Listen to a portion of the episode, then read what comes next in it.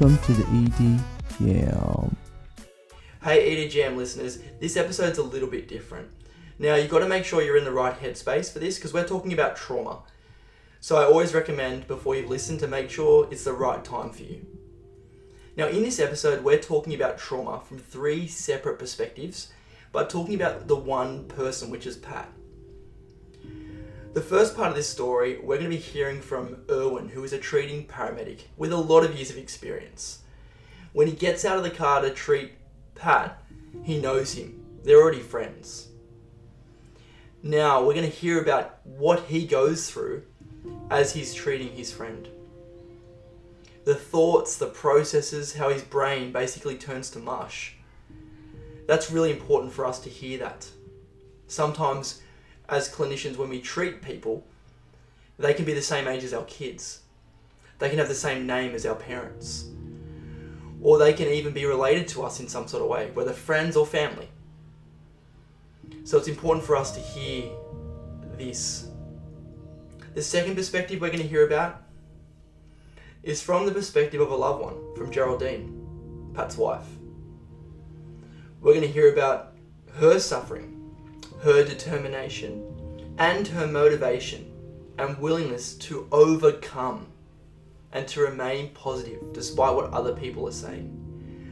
We're also going to hear about how hardworking she was and how willing she was to put other people before herself.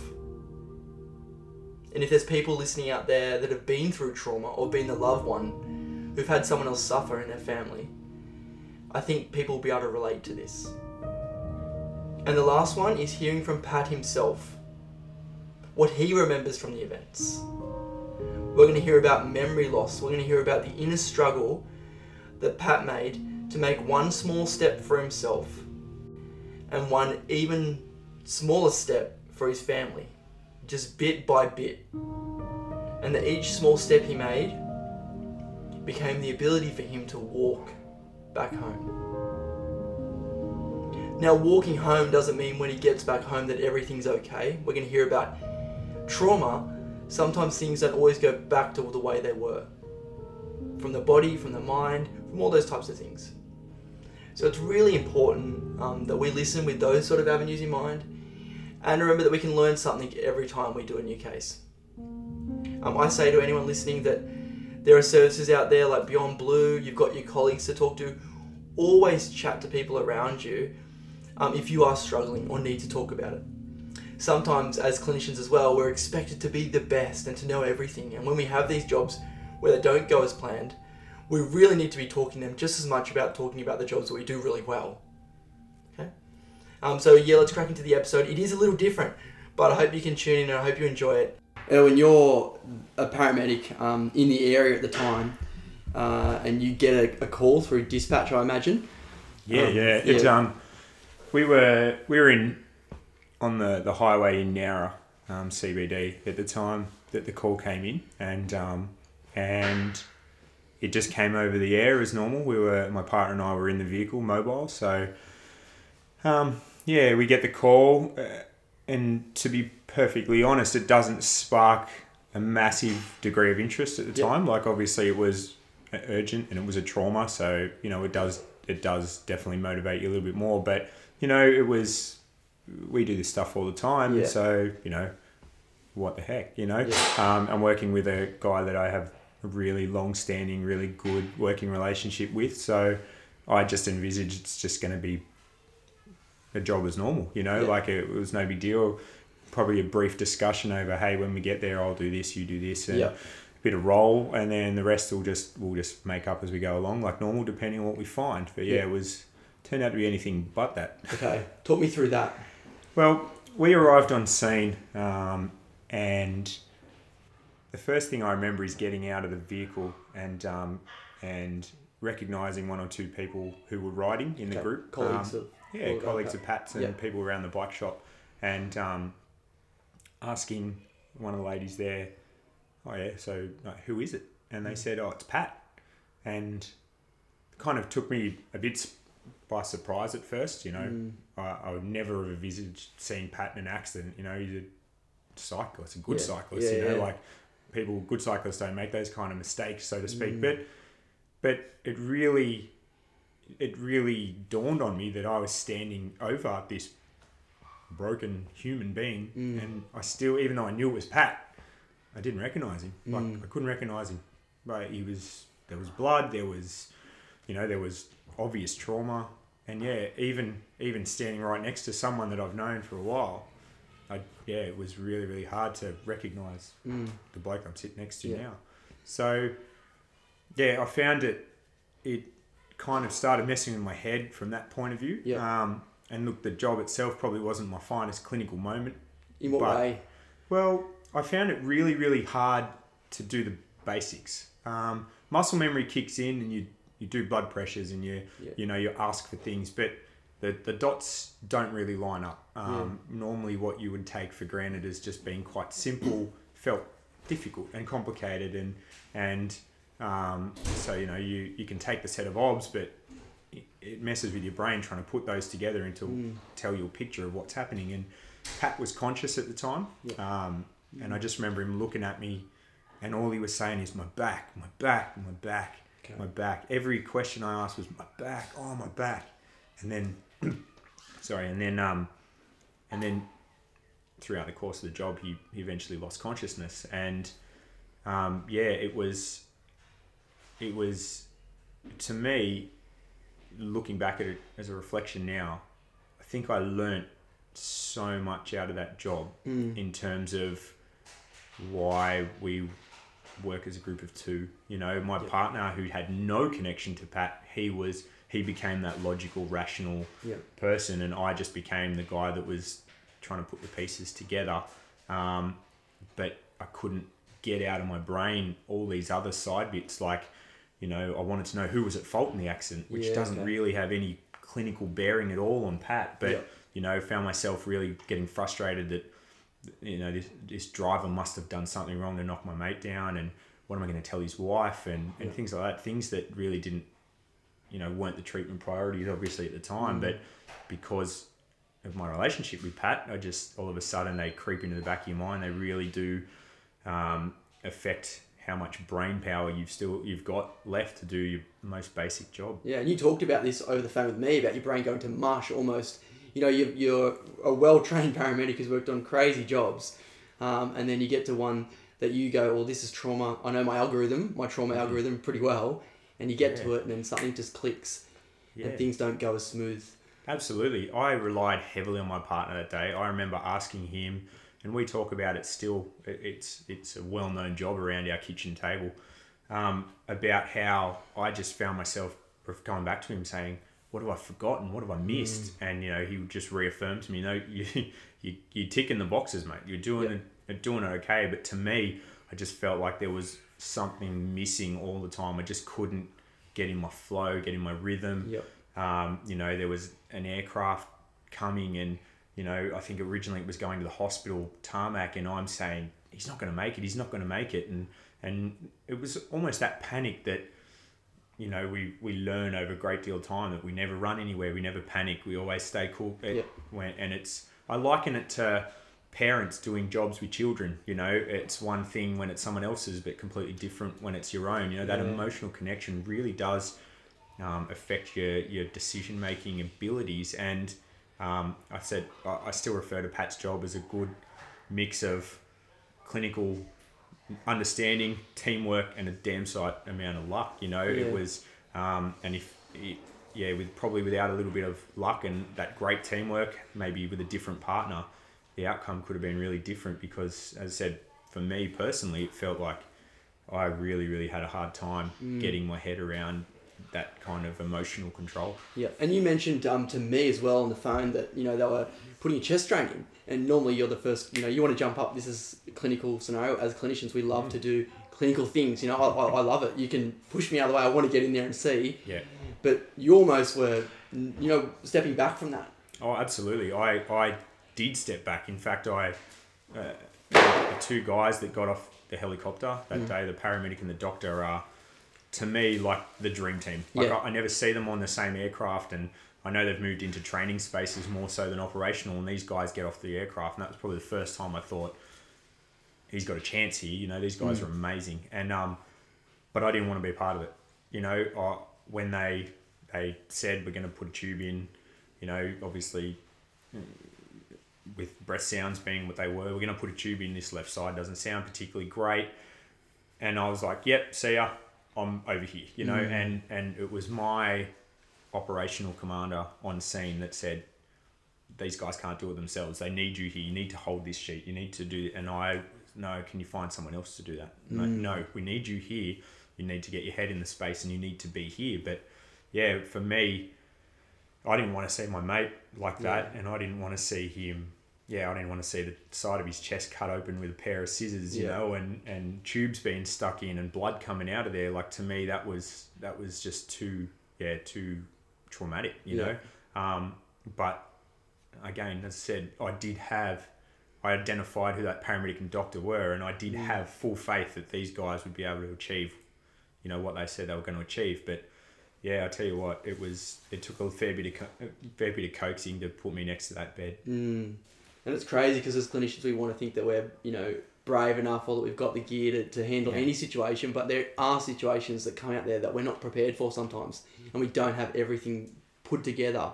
Um, and that's what makes us human as people. Absolutely, and yeah, I've always found myself very clinical and robotic on jobs, you know, Mm. and I can separate the emotion from what needs to be done, and you know, and I think as clinicians we tend to go to that space because that's where we work best, you know. Um, but yeah, having that completely turned on its head and physically being unable to to control that myself, and that's probably when I say I learned a lot out of this job. That's probably the one thing I took away most was okay, sometimes you're not going to be in control. What are you going to do to wrestle it back? Because on that job, it was nearly impossible. Listening to Erwin speak made me realize there are those jobs out there that sometimes our brain does turn to mush. And I think they're really helpful that we can use these cases to teach people that we don't know everything and that there's times when we do rely heavily on the person we're working with. And that's okay. I think it's important to realize there are those jobs that affect us and we should be mindful of those jobs and tell others that they have we have been affected by these cases. It's also really important to realize that we're not a bad clinician because this happens to us. We're not a bad nurse, we're not a bad paramedic, we're not a bad doctor, or we're not a bad student if these things happen to us. We're human. And we're allowed to feel these emotions.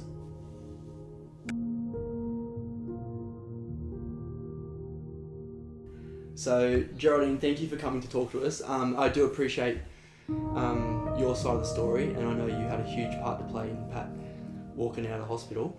Um, what do you remember of that day, if you don't mind me asking you? Um, it was normal Sunday for us. We were actually the kids and I were on our way to Nippers when I got the phone call.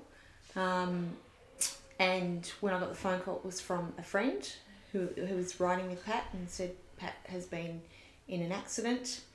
Um, and she said, I don't know what the injuries are, but it looks as though he's broken his arm. And I thought to myself, or immediately I thought my, uh, to myself, okay, he's got so many weeks to the Tour de Cure. Do you reckon he can cycle with that? And she said, Can you make it to the hospital? And I said, Sure. She said, I think it's pretty serious. And as soon as she said that, I went, Oh, okay. And I cried. Mm. And as soon as I cried, both the children lost it in the car. And I knew from that point that as much as I felt like that, I, that wasn't an opportunity, that wasn't an option for me. I couldn't be like that. They needed me just to be stable. So now they were unsure about what was happening. Um, so we made the trip to the hospital. It was a little bit. Um, we arrived at ER and no one really knew what was happening. So we're a little bit in limbo. There was a guy out in an ambulance who said, "Are you waiting for something?" And I told him what was, and he. I don't know whether he radioed through or something, and then um, I was told to go home and pack a bag. That they were thinking of bringing him down to the hospital, but Yep. that wasn't happening. Then they were thinking about they were calling in a helicopter. So I knew at this stage that it was more than just a broken arm. Yep. Um, so I came home. My mum had met me and took one child home, and I came home with my boy Nick. Um, we arrived home first. Nicholas, this is true to children. He was ro- walking around in circles, couldn't pack a bag. Where Yeah. Kira had, in her trip from Nowra to her home, had or- organised what was going to have happen with the chickens, the dog, the rabbits, and the cat Yeah. with her nan. So She was all she, over it. She was all over that. Um, Girls. And yeah, that girls an organisation. They're good. Um, so, and I really didn't know it was an unusual concept. Pack a bag. I thought to myself, what am I packing Yeah. for?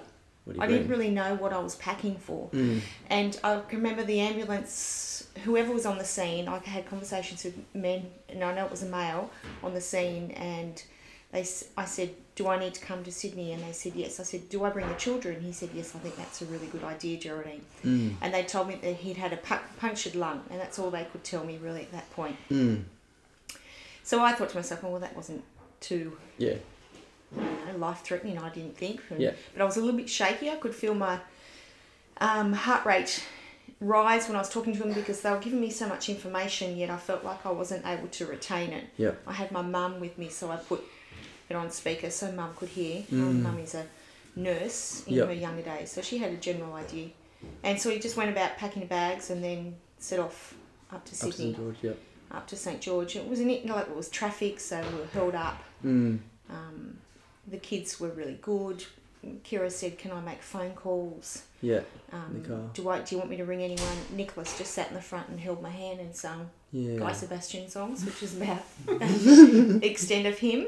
Um, Mm. and but before I arrived at the hospital, my brother and their families were there, and they were, I had two phone calls, thinking, asking how far away I was. I'm Yep. thinking, I'm nearly there. I'm nearly there. Yeah. Um, so that made me think, mm, must be worse than what I think. Yeah.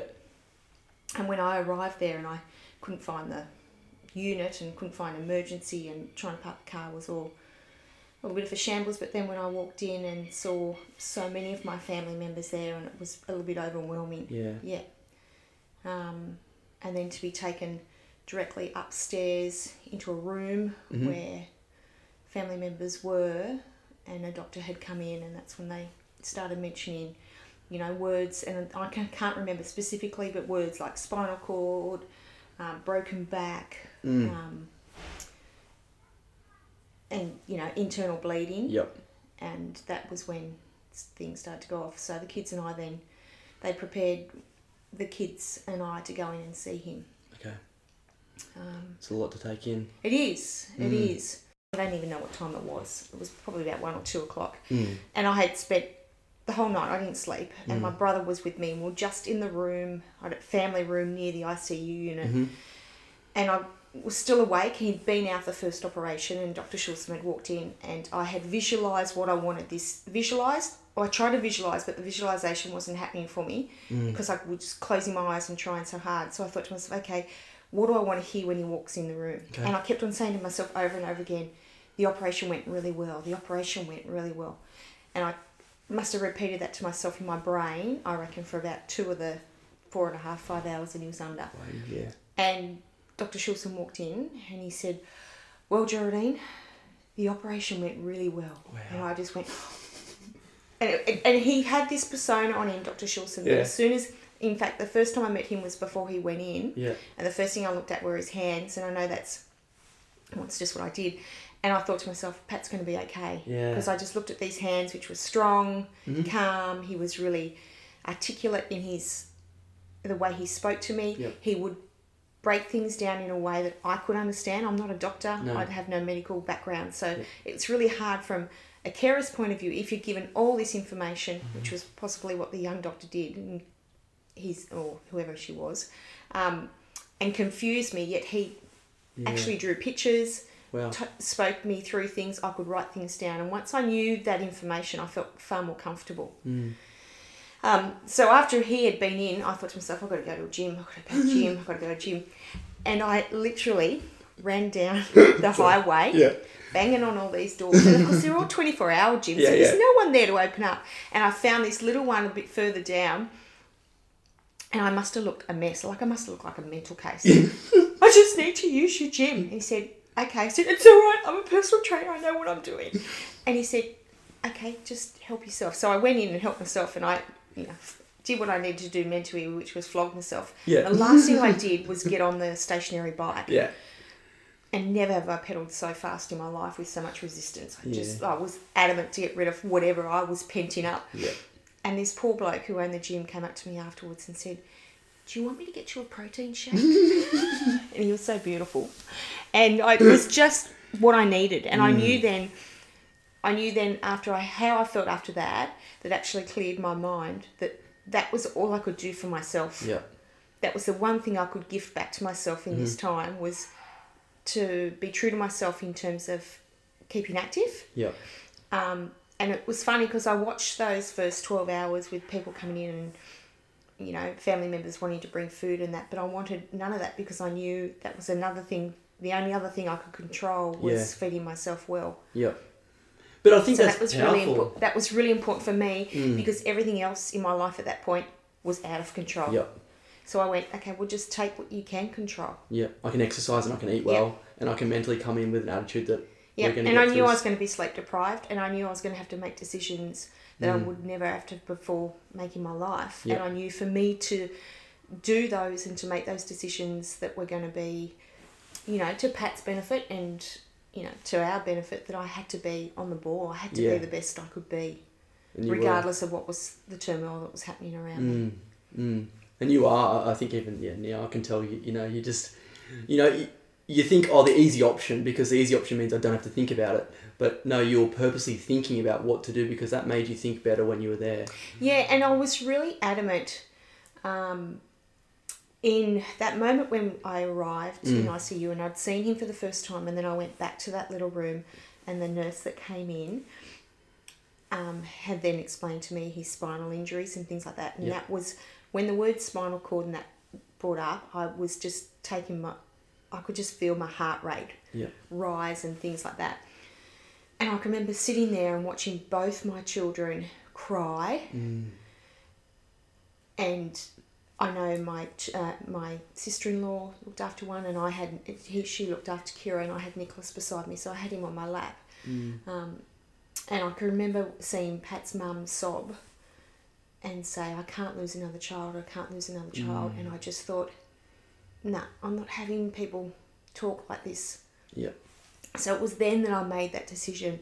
If when you go and see him, unless you've got a positive attitude or you've got positive things, positive to stay, Yep.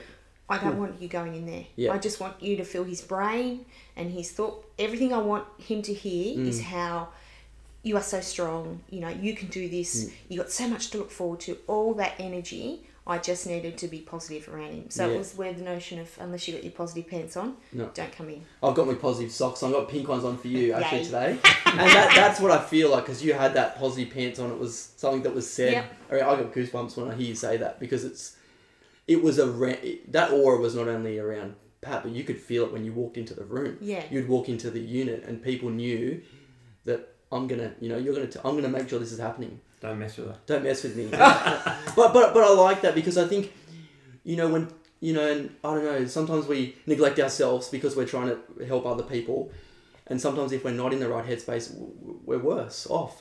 Well, tha and that's why I, I was so determined to keep my training up Mm. and keep eating well because if I wasn't on top of the ball game, everyone else Yeah. wasn't going to be, and I needed to be that. I needed to be that strong figure for no one else, but for my kids and for Pat. Wow. Mm. Yep, I knew that was what all that was required of me, regardless of anything else. Yeah. And no one puts that in their plan. Like no one puts in their plan in their life plan. Oh, I'm just gonna have my husband you get hit um, off a bike, and Yep. I'm just gonna be told that he's got a spinal injury. Um, we've all got kids. Um, Erwin, myself, and you guys, and, and that feeling of having your kids. I've never had that at all, but I, you know, it makes me tear up thinking um, what you went through. Um, Yep, it's and- tough.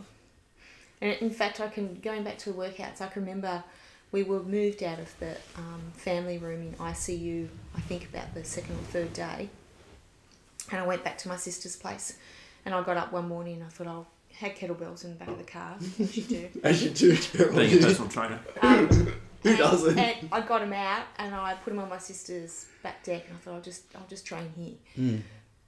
And I got really really emotional because it was at that point I thought I don't know whether Pat's ever going to be able to do this. How can I be doing this? And I tried to justify how I could be doing what I was doing Okay. when he was laying on his back on a life support unit.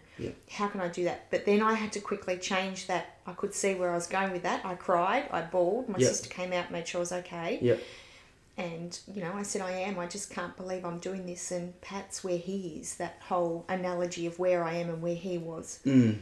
Um, But I went, but I need to do what I need to do to ensure that I can get him to back where. What did you say internally to yourself? Do you think like did you was there anything you specifically said like no like did you verbally say it out loud to yourself or was it a point that you said I'm not going to like have that negative Um, thought? I, that feeling of overwhelmed and feeling the weight come off me happened a couple of times Mm. throughout his um, recovery, and I just allowed it to happen. Yeah. Okay. I didn't fight it. I allowed it to happen.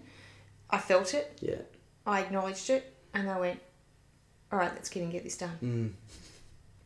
Then she had a coffee. Had a coffee, protein ball, and then When that Mm. there was, yeah, it was always coffee. yeah. And a I'll, and a cronut. yeah, I'm join. I'll join you on that one. Eh? Love a coffee. And uh, um, did you know that Owen had treated Pat at the scene? I don't know. I did. I did eventually, obviously, but I don't know Mm. whether I knew it. I don't think at that time No, I don't think it I wouldn't did. have been it wouldn't have been common knowledge. I think at that time. Yeah, yeah. But funnily enough, Geraldine was definitely in the back of my mind Yeah. while I was looking after Pat. Was Mm.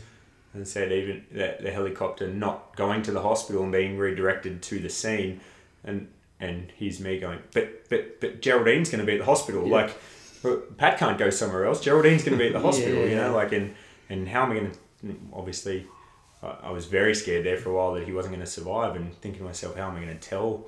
How am I going to look Geraldine in the eye and tell her this is what's happened? And and as you said, Geraldine's the most positive, motivated person. So I wasn't sure whether I was I was terrified of telling her of Pat or whether I was scared for my own well being.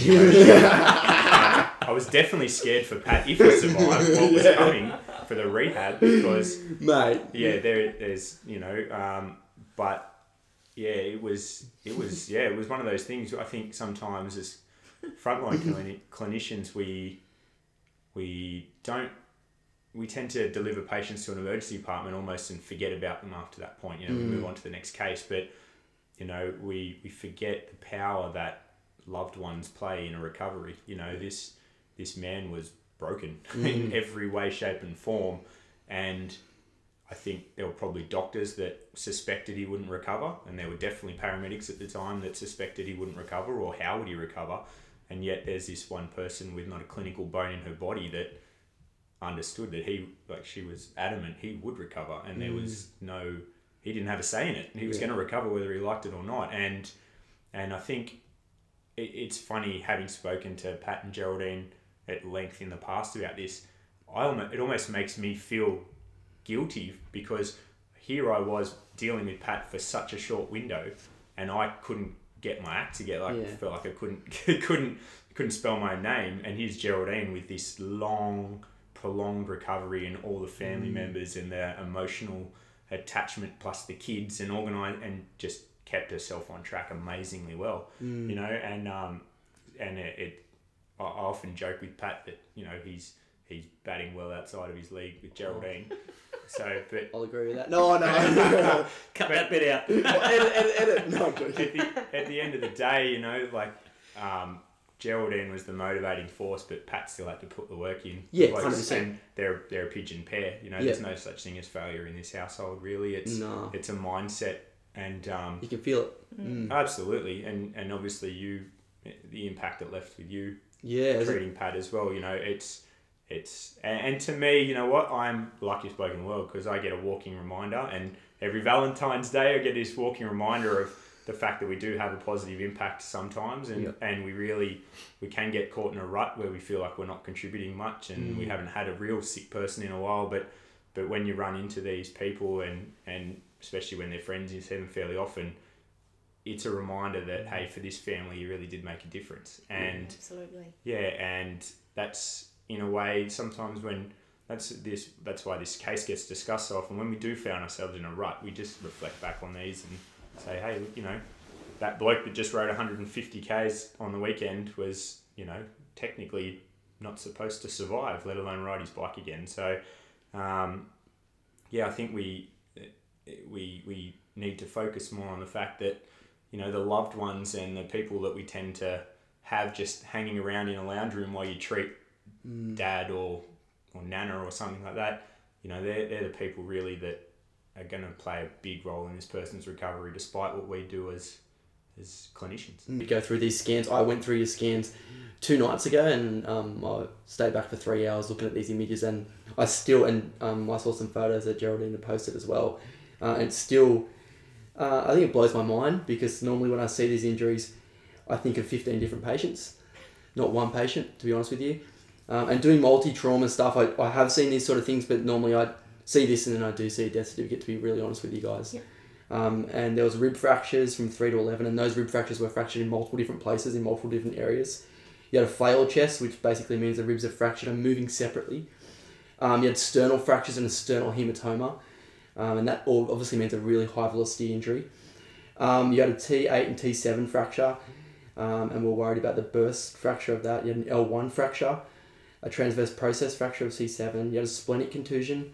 You had a humeral fracture. You had bilateral pulmonary contusions of the lungs. Uh, a distal radius fracture on your right as well. And obviously, we're worried about cord involvement, and you were taken to the, get an MRI. Um, and they were really worried that you would never um, walk again, um, or we thought you wouldn't live, to be honest with you. Mm. Getting multiple blood products, you were um, two chest drains were put on scene. Um, obviously, a collar was put on, spinal precautions. You had IOs in, in your arms to give um, blood products. Uh, and in through the scan, I, I remember looking at the blood. Um, your blood pressure was fifty on forty from looking at the notes. Um, and yeah, even Jess, who'd done a lot of time in trauma, said, "Oh, he wasn't coming out of the scanner." I was dead set, certain he wasn't coming out of the CT scanner. Yeah. Uh, to come on the next day and then to log roll you in ICU, I was uh, blown away. But obviously, working in health, um, I I have my hopes up. I'm a really positive person, um, but I also am a realist as well, and I have been to that case, those um, cases.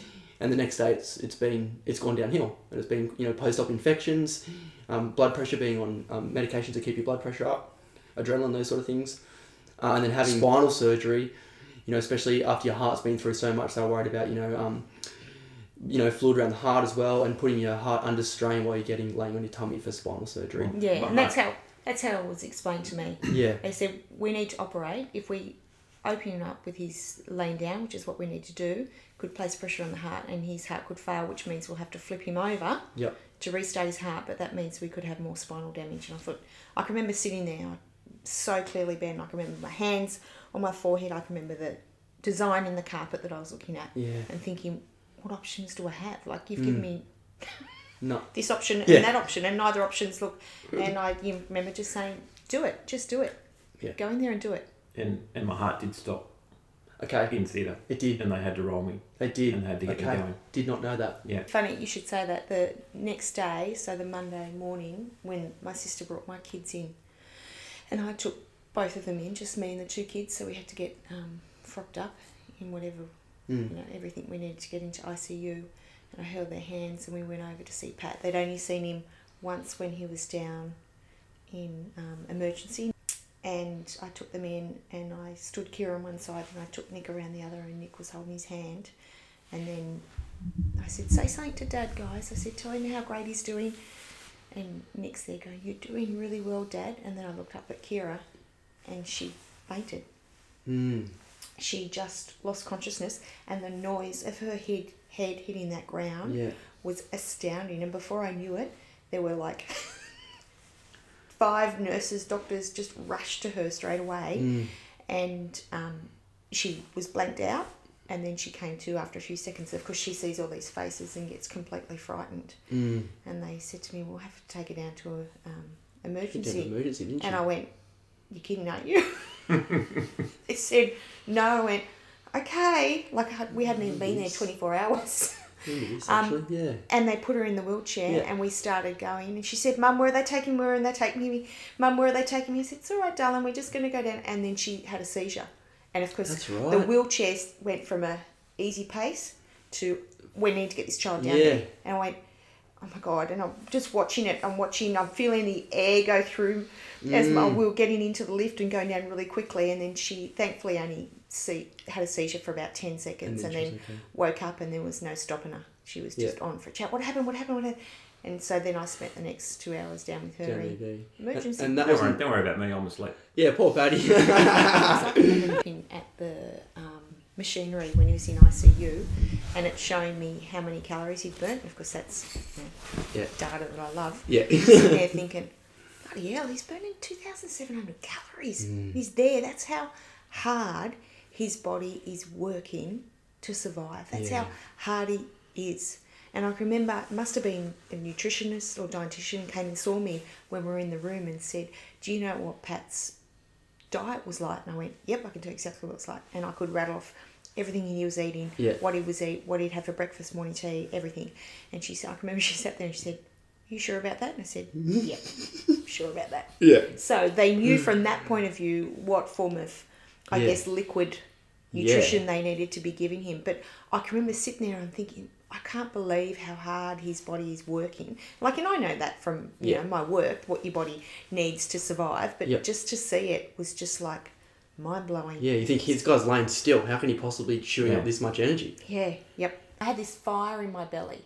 Um, in fact, I just read back through uh, the journal entry for that first day, and I end that first day, which is the fourteenth. And This is a diary from when you were there. yeah, Yeah. yep. I don't Written, know. written six years ago. Yep, Yeah. Wow. yep. Because I wanted to track stuff. I wanted. I wanted. I was. I wanted Pat to know every emotion I felt because he wasn't there to feel it. Mm, yeah. And there's stuff in there where I go through a stage where I'm so friggin' angry and cranky at him. I can remember we stopped at McDonald's on the way up um, when we got the phone call from here to Sydney. Yeah. And for me to stop at McDonald's, my kids were dumbfounded like sure uh, Mum, are you sure we can get this? Are you sure we can get this? Babe, just get what you like. Just get what you like. Are you sure, Mum? Just order what you like, darling. Think to myself, you're never going to get this opportunity. Just order it. And I remember I went to I went to pay for it, and my card was declined. and I stood there, and it was just, how can this mm. be? And I at that point I got so cranky at Pat. How can I be that I don't have any money on my card? Mm. Anyway, that was and it was those you know acknowledging those emotions. Yeah, hundred percent. And you know, making sure he was aware of. Yeah, you yeah, realised yeah. that was probably because he'd already bought his next Cervelo, even though he was in the hospital, That's right. because his other one was wrecked. You know, so How many bikes do you need? or- correct. Oh Yeah, so my it's God. just got, when you got declined at Macca's, it's That's because right. he's already maxed the credit card. It was probably I got declined at Macca's because I was actually at Macca's. They More to saw you and point. thought this girl doesn't come in regularly. Can't give it to her. Much She to the doesn't. point. Anyway, the last words I wrote on that day was may the um trying to find it now, sorry. Found the bit where we walked into ICU for Pat for the first time and I've written Oh my love, oh my love, breathe. To see you there so frail, so bruised, so stiff and lifeless. Our babes cried for you. Nick held your hand, kissed you, and told you that he loved you. Kira cried and cried, stated he doesn't he doesn't look alive, mummy. Breathe. I desperately want you to open your eyes, tell you that you will get through that. We are all here. I could hear your lungs struggling. I could see the blood drain from your body into a ca- mm. catcher at the bottom. Sorry, catcher's not the right word. That's alright. Good enough.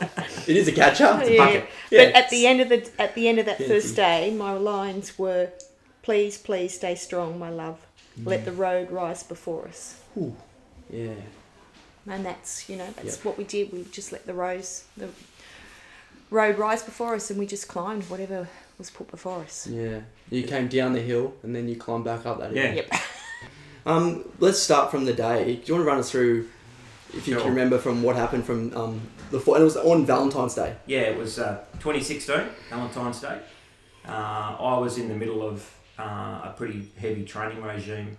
Uh, I ride for Tour de Cure, which is a cancer foundation, and I was in the middle of my training for a uh, what's called a signature tour ride, which was a, a 10 or 11 day event, um, sort of around 900 to 1,000 kilometres of riding over that period of time.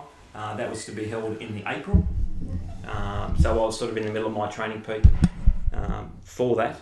Um, on the morning of the of the accident, um, I woke as I would normally do on a Saturday morning.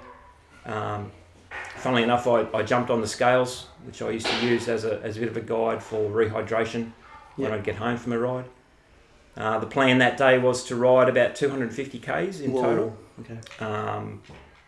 Leaving our home here on the south coast and, and riding up through uh, Berry and, and through sort of the back of Kangaroo Valley doing some, some pretty heavy hill work.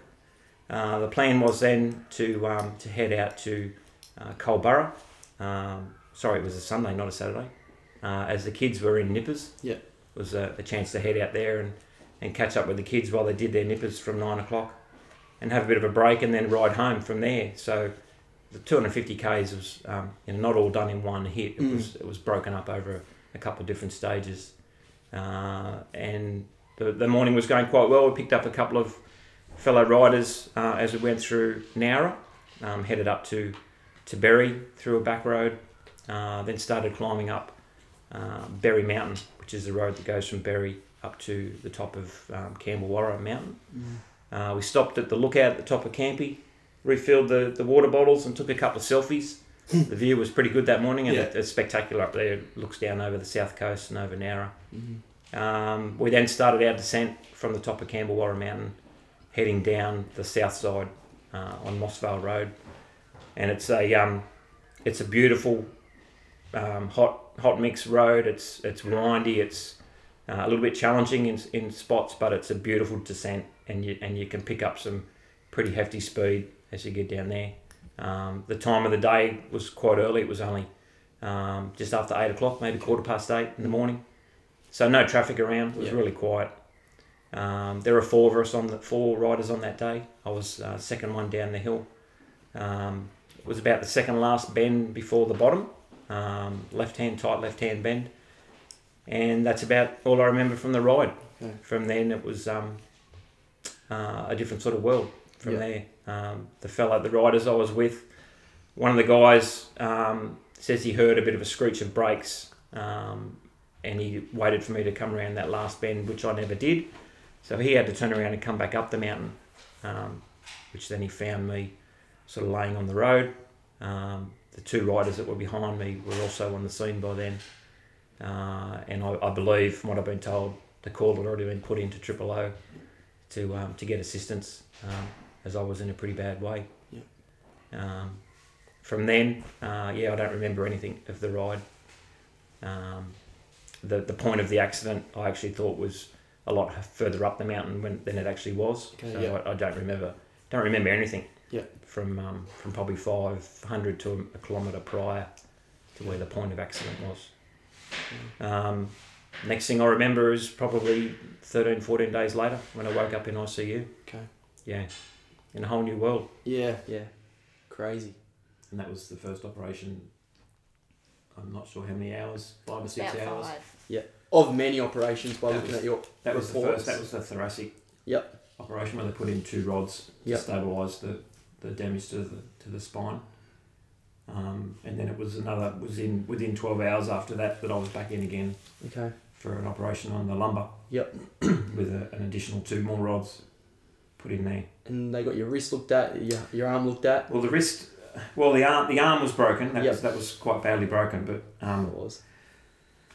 the stories I've been told was that, that my spine and, and my other health was far more important than just an arm, a broken arm. 100%. Um, and through the process of a number of days, that they thought, well, he's he's going to survive, and he may need his arm to push his wheelchair around. Yeah. So we better look at fixing his arm up. Yeah. Um, but I don't think the arm was operated on till Later on Um, down the Oh, track. it was like day nine or ten Yeah, okay. after. heaps, heaps longer. Yeah. Heaps on it, I'm not sure. Yeah. I remember rolling you in a slab from memory and that, Yeah. that it was a bit, um, you could, not be rude, but you could give way a bit with that arm. Would, would not float, but if you know what I mean, it, it wasn't sitting there nice and pretty. Yeah, Yep. yeah.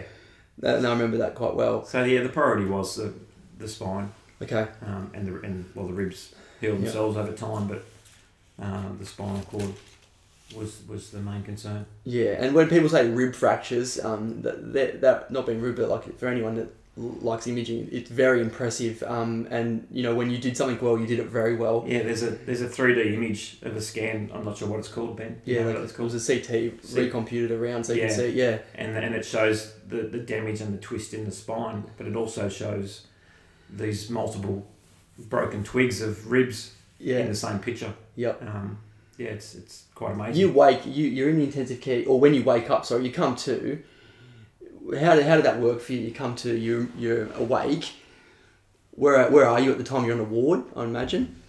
Are you back on a ward when you when you basically the first recollection you have, or you in ICU? I was in ICU. You're in ICU. Yep.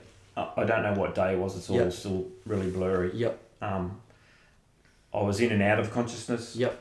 Um, after a number of days, um, don't really remember. I don't re- remember too many conversations. I remember seeing faces. Yeah. Um, I, I suppose because of the, the heavy sedation that I was under, I never really, never really gelled or never really put the pieces together of, of where I was or why I was there Mm. or what had really happened to me. Um, as I said earlier, I, I don't remember anything of the accident. Yeah. So to wake up and find myself in in this predicament in hospital with multiple tubes, I couldn't talk because I was Yeah. I was intubated. Yeah. Um, I, think it was more the touch and the, and the feel and the look of someone. Yeah. Um, we had a bit of a system going where I'd blink my eyes multiple times for yes and no's. Yeah.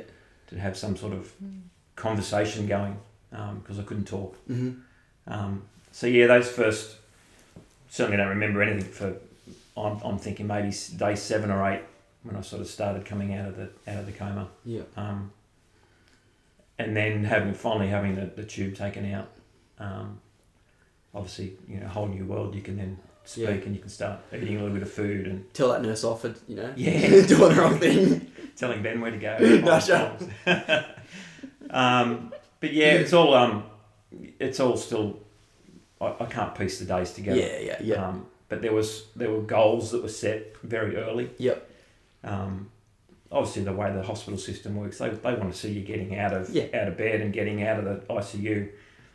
Not because they need the bed for someone else, but they need you to, to progress and move forward. Mm. Um, and there was a the goal that was set. The one of the early goals was that if I needed to move out of ICU, I had to stand. Yeah. Okay. I had to be able to take my own weight. Yep. On my legs. This was obviously after the we'd realised that that there was no um, great spinal cord injuries. Yep. That yes, I could still move my legs. Um, I still had movement and feel and touch um, on my legs. But to get out of ICU, I had to stand. Mm. And I, I can remember the, the whole team of nurses and doctors coming around and telling me this, and, and I can remember saying, "Well, let's do it now. Let's let's give it a go."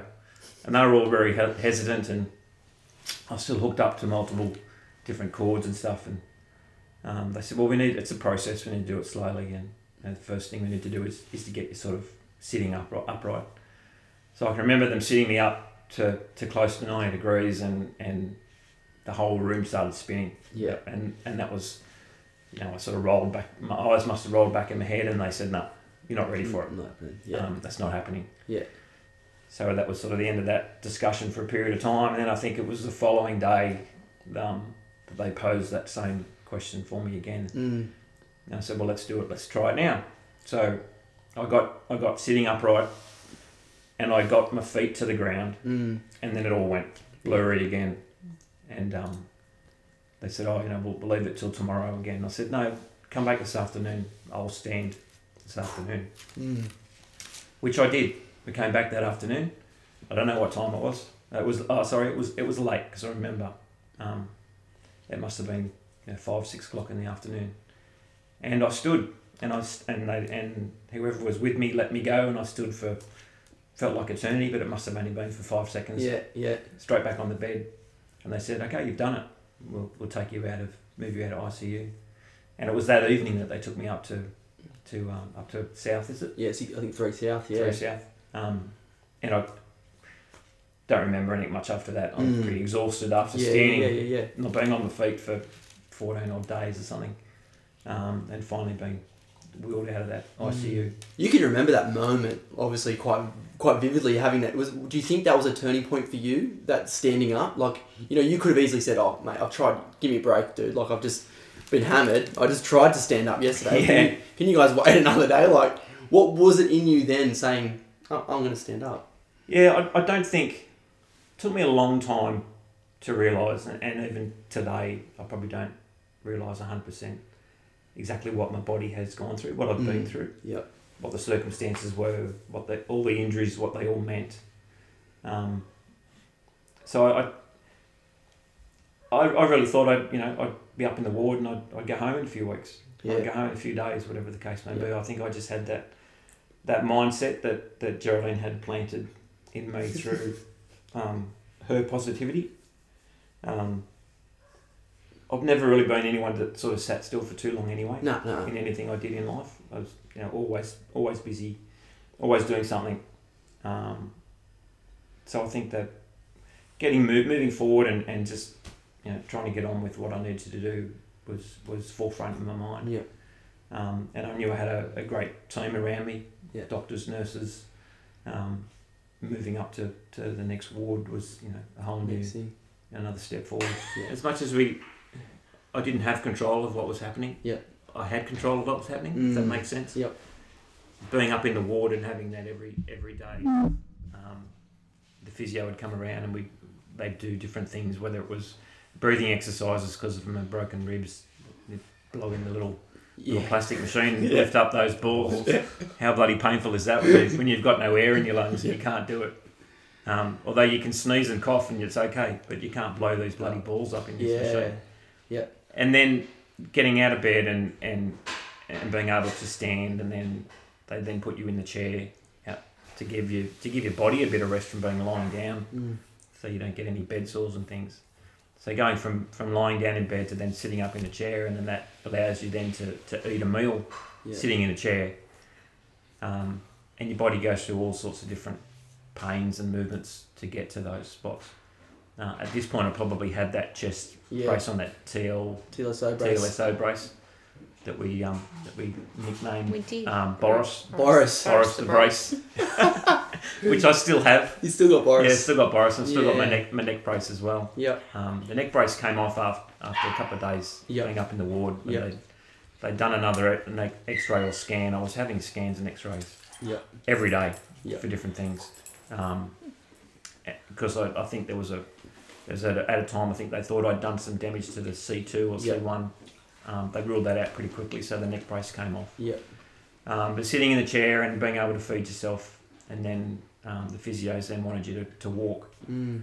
and it was let's just take two steps and it was exhausting it was it took every ounce of energy that i had to be able to get out of bed to stand take two steps towards the end of the bed turn around and come back and basically fall back into bed that was all the energy i had Yeah. but that was a goal two steps was a goal Mm. the following day three steps was the goal four four steps five steps by about day five or six i was walking to the door of the of my room Mm. which was probably doesn't sound like much, might have No. been five meters. Um, and multiple visitors would be coming in at the time, and they'd all be posting on Facebook Pat's walked Yeah. three or five steps, and he's walked six steps. And I, I started feeling in myself that you know I can I can do this. I can I can get out of here. Um, and it was you know not long, probably a week after being up on the ward that I was I was walking. Um, used to push the frame Mm. under my under my arms to help me stay upright. Yeah. Um, it was then changed to a um, a walking stick, hmm and I said, I can remember saying to the physio, I'm not using that. No. I'm not an old fella. I'm not in my 60s, 70s, 80s. I'm not using a walking stick. Yeah. If I'm going to walk, I'm going to walk unaided. And he'd hold my arm and he'd say, Right, the, the aim today is to get to that handrail over there Yeah. on the wall. You're not walking unless you're holding onto something. Mm. And I think by, I don't know how many days it was, but um, it didn't take me long before I was doing laps around the, the Yeah. hallway and giving the nurses high fives as I 100%. went past the, the nurse's desk. Yeah. And Um, I, I, I get this vision of like you know when you run the sand dunes. I've run the sand dunes a lot when you're training, and if you look up the top of the sand dune and see how far it is, you go, oh, I can't, can't do it. do it. But if you he- keep your head down and just do the next step, the next step, the next step, the next step, and then it is a long time. But before you know it, you're at the top. Yeah. And I remember seeing you and, and both of you setting goals for yourself um, individually, and that collectively um, I look at and go, you know, you can have this goal that you think is unattainable, but if you have the smaller goals in between that no one sees, that to get you walking, it was Yeah. the one step, it was the two step, it was the three step. Mm. Yeah. I can remember being, when I first came up to the ward, I think I was in room one or two. Yeah. And room one or two was the closest room Yeah. to the nurse's desk. And then every couple of days they'd move me Yeah. because someone else had come in that was of a higher need of care than myself. And I had this plan in my mind that if I got to room nine or ten, which was right down the end of Yeah. the corridor, the next move was out the door. yeah. I was going yeah. because they had no You other room to move me to. Yeah. and it got to that point where I think Yeah. I was in room eleven, Yeah. um, and the physios were walking me around. I was doing my laps around the, the ward, and they said, "Oh, we want to try you on some stairs." So they took me to the fire stairs, and Yeah. I didn't walk one step. I, I did a whole flight. And I Yeah. turned around and came back down again. And it's just that confidence building and the strength was coming back. Yeah. Um, I was still pretty frail. Yeah. Um, part of my training regime, when we look back on the day, was I said I weighed myself. That was I can remember I weighed myself that morning and I was I was seventy eight point two kilos. Yeah. Um, they weighed me in hospital the day when I left and I was sixty eight Wow. kilos. So I'd lost ten kilos, and A lot of it was muscle. it was though. all muscle. Yeah. Oh yeah. It was. It was. yeah, look, I'd say there's a bit of fat there, but Oh, most of my much. body was was pretty lean. Yeah. Um, I had strong cyclist legs. Yeah. Um, and I was walking out there with chicken legs. Yeah. You know, I was pretty thin. There was no mu- certainly no muscle in the legs. Yeah, That had all gone. Yep. Um, but I knew it'd come back. Yep. And I, and I'd been told that you know muscle memory it'll it'll come back in time. Yeah. Definitely has. You're back. Which it has. Riding. You're back riding. Yeah, You're well, we left sort of uh, we left St George Hospital. Yep. Um, and they moved me to um, Berry. Yep. Berry Hospital down on the south coast, as a, as a bit of a rehab sort of a stop before I, I then came home. Um, I think I was the youngest person in Berry Hospital by Mm. about forty years. Yeah.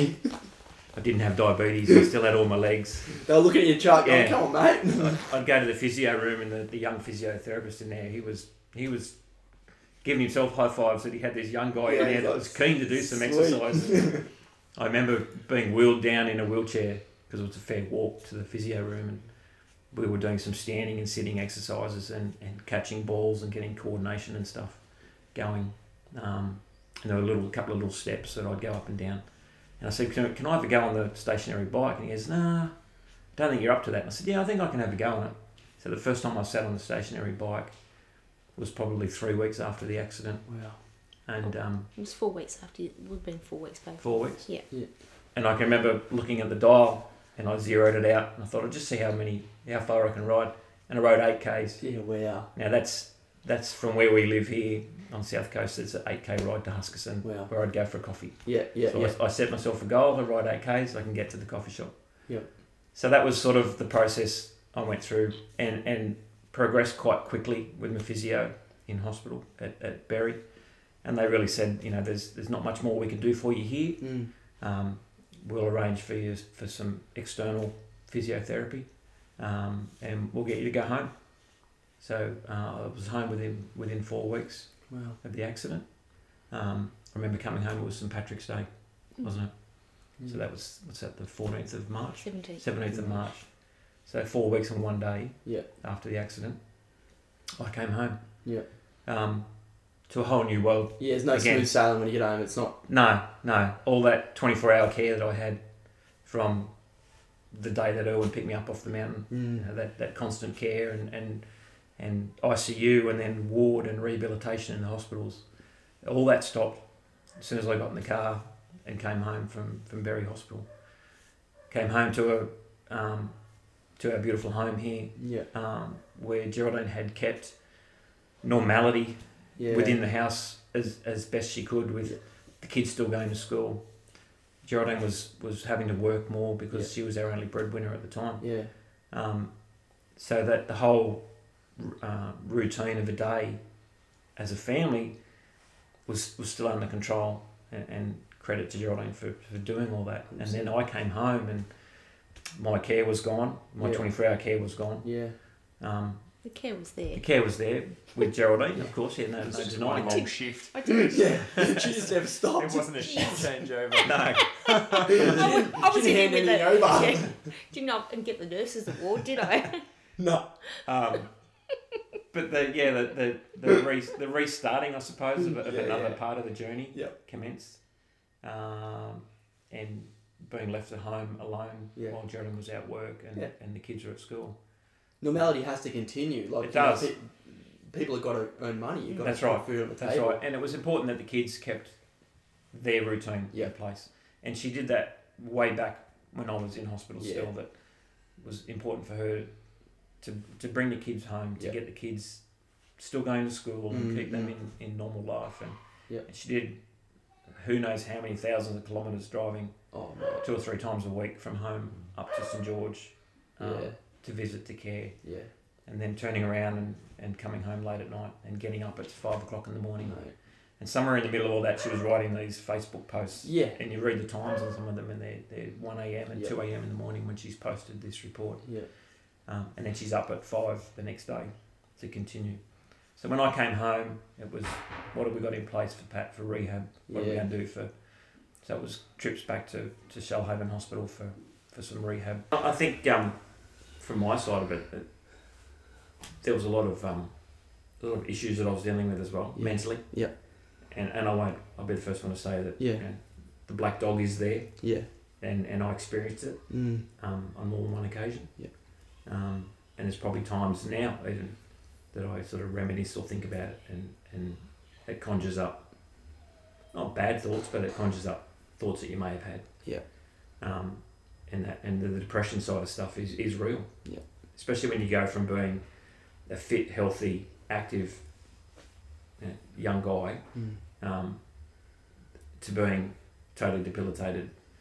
Am I ever going to ride my bike again? Is my life ever going to be the same? What am I going to do for work? Yeah. I've got pressures of a business on me that I, that I need to get back to work. Um, and all these things just and, and when you sit at home alone because Geraldine's at work and the kids are at school and there's no one to talk to Yeah. except the dog. Yeah. You know, these things all come up and they all you start answering yourself with all the wrong responses and all the negativity comes out Mm. and yeah, it leads to you being narky and snappy and, and angry at yourself Mm. and at life. Um, but having the support and the positivity that, that Geraldine brought to the whole thing, there was that light at the end of the tunnel. Mm. And, and we found support, we found help. I remember sitting in with a, with a psychologist and having a chat to him and saying, um, you know, I, I want to, I, I still can't work out why this has happened to me. You know, Mm. why was I the one that got stuck under the car? Why did I have the accident? And he said, Have you been able to find an answer to that yet? And I said, No. Every time I ask myself the question why, there is no answer. I can't conjure up what an answer is. He said, Well, stop asking it. Pull. Mm. There's no answer, no, Mm. no, you know, no number one response, then stop asking it. And I went, I stopped and myself. I said, Yeah, you're right. You're right. So then I sort of went round. Uh, I couldn't find the answer why, but then I wanted to find out what I'd been through, Yeah. Okay. and that put me back in contact with Erwin Yeah. and having our coffees that we'd have Yep. and hearing his side of the story Mm. and everything that he went through with with his emotions and his his role reversal with his partner on the day. I sort of got a better understanding of where I'd been and what I'd been through. Yeah. Because having no memory and no no recollection of the whole incident. Yeah.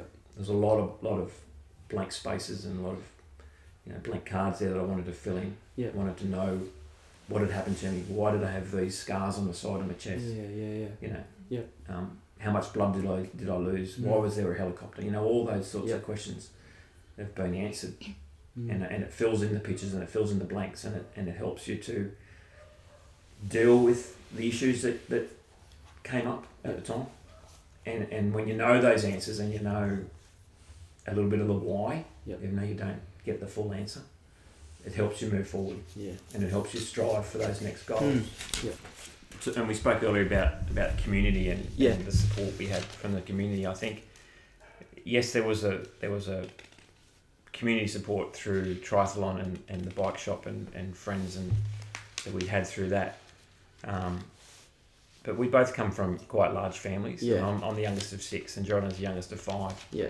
With you know fantastic brothers and sisters in laws and, and lots of kids in the family and um, so our family network was very strong anyway. And one of the things Geraldine found um, not hard, but she wanted to let everybody know what I was going through and give everyone an update Yep. on a daily basis. And rather than have to make 15 or so phone calls, it was a lot easier for her to do her journaling via Facebook. Yeah. So she'd sit down and she'd write an update on Pat Yeah. and post it on Facebook. And a lot of people bag Facebook. Yeah. Yeah. And, it, sure. and there is some bad things in there, but Facebook for us in this in this circumstance was a life giver Mm. for me and for Geraldine. Yeah. That she was able to write these amazing updates and stories um, of what I'd been through or what I was going through or, or you know the level of injuries I had and a good thing about Facebook these days is you get those reminders every day Mm. of, of your history on your on your Facebook and, and I still read them every year when they pop up Mm. um, and then the number of comments you know some of the some of her posts have got over 200 Yeah. messages in response. And then there's 15 or so people in that list that then go and share it. Yeah. And then and then there's comments from their friends and family. Mm. Um, so it was it was amazing through that connection of, of technology and that we sort of take for granted these days of, of how uh, much support there was from the community. Um, without her even having to make a phone call, you know, a thousand people knew exactly what was going on. Mm. Geraldine and I had the had the pleasure of um, presenting our story. Yep. It was in the September after the accident um, to the item. Yep. Which I hopefully I can put in the show notes for people to get to. Yeah, sure, sure. And, and it was a was a, a training night. Benny, correct me if I'm wrong here. It was a Mm. training night put on um, at St George Hospital Yep. for um, clinicians that were doctors, nurses in in ED and ICU. Yep. And I said to the one of the first things I said to the audience um, of about 500 people, and it was live streamed as well, was uh, how do you think that that patient that the doctor was talking about, how do you think he went after his accident in the in the with Mm. the um, helicopter flight and everything else? He was in a pretty bad way because they'd put all the the the, um, Statistics the, at the the statistics and the, the history and the stats up on the screen. And there was lots of shakes of heads and a lot of people saying, "Yeah, I don't think he made it." And I said, "Well, I can tell you that he did because that was me." Yeah. And um, at, at the time, that was pretty emotional. Mm. But um, we spoke for, uh, I think, um, I think our, our time frame was we give you half an hour, and I think we spoke for forty-five to fifty minutes. Yeah. We just couldn't shorten our story down. How can you? Geraldine spoke and, and gave her side of the story, and I spoke and gave my recollections of what I knew at the time. Um, and then we sort of after our our our part of the, the night, it was intermission and it was coffee break and have something to eat. Uh, the the number of, of people that came up and, and said, "I thought it was you," or "I recognise your face," or "I'm so glad to hear you're okay." For coffee, Yeah, yeah, yeah. Oh, join you the know, club. and we ride for a chat, and that's Yeah. what it's all about. I'm looking forward to when Owen's done his Ironman to go for a ride with you two boys Yeah, yeah, and have sure. coffee and Yeah, yeah, yeah. It's on the cards. yeah, definitely. yeah. And that was for me. It's funny you talk about the diary entries for Geraldine. The day that I saw Pat pop up on Strava, you know that's the Yeah. you know the saying. If it ain't on Strava, it's it not, never it's not, not been done yet. Yeah. so as soon as he pops up on Strava, you like we got our Superman back. Like Any advice on the should not be taken over your local medical practitioner. I want to say thanks to everyone who's following me on Instagram. You can follow me at EDGM underscore podcast, um, where you can stay up to date with medical information um, and medical teaching. Um, thank you everyone who's following me. Um, keep sharing it with your friends, nurses, students, paramedics, and doctors. Um, and yeah, thank you for everyone who does follow me. Um, I really appreciate it. Have a good day, legends. Bye.